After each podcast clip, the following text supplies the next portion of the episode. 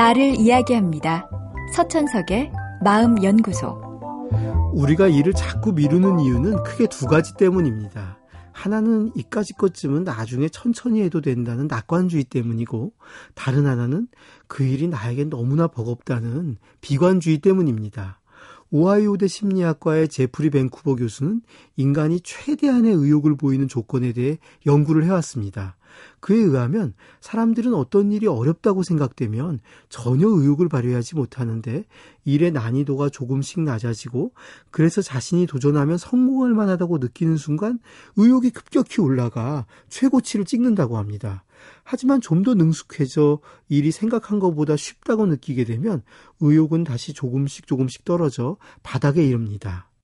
결국 자신의 능력에 대한 지나친 비관주의도 의욕을 떨어뜨려 해야 할 일을 미루게 하고 반대로 지나친 낙관주의도 우리를 늑장 부리도록 만듭니다.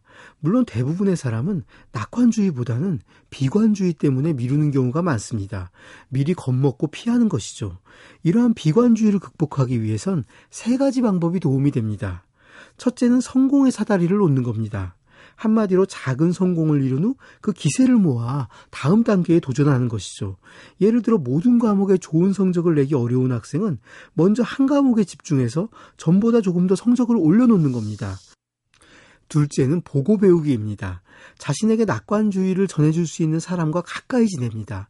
낙관주의는 전염성이 있어 타인의 긍정적인 기운을 보면 내게도 힘이 되는 경우가 많습니다. 그런 사람이 주변에 없다면 강연을 듣거나 감동적인 영화를 보거나 아니면 평범한 사람들의 성공 이야기를 써둔 책을 보는 것도 도움이 됩니다. 세 번째는 미래를 상상하는 겁니다. 조용히 앉아서 자신의 긍정적인 미래의 모습을 상상합니다. 목표를 이룬 자신의 모습을 되도록 선명하게 머릿속에서 그려봅니다. 그리고 지금의 부족한 모습과 대조해서 비교해 봅니다. 이런 대조는 변화를 위한 강렬한 에너지를 만들어낼 수 있습니다. 물론 지나친 낙관주의도 경계해야 합니다.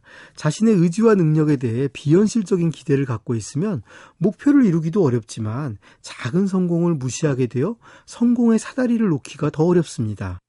작은 성공을 발판 삼아서 더 큰 성공으로 올라가야 하는데 작은 성공은 그저 실패나 마찬가지라고 바라보니 기운을 낼 재료가 없게 됩니다.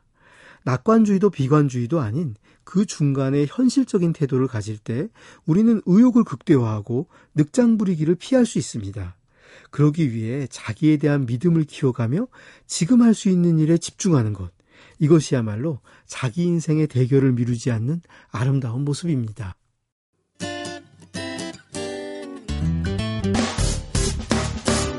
기쁠 때면 내게 행복을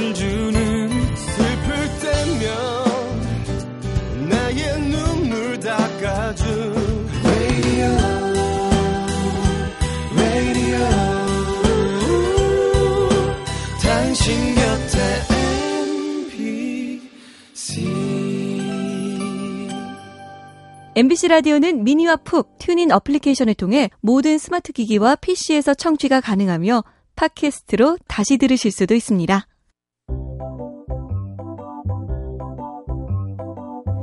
서천석의 마음연구소.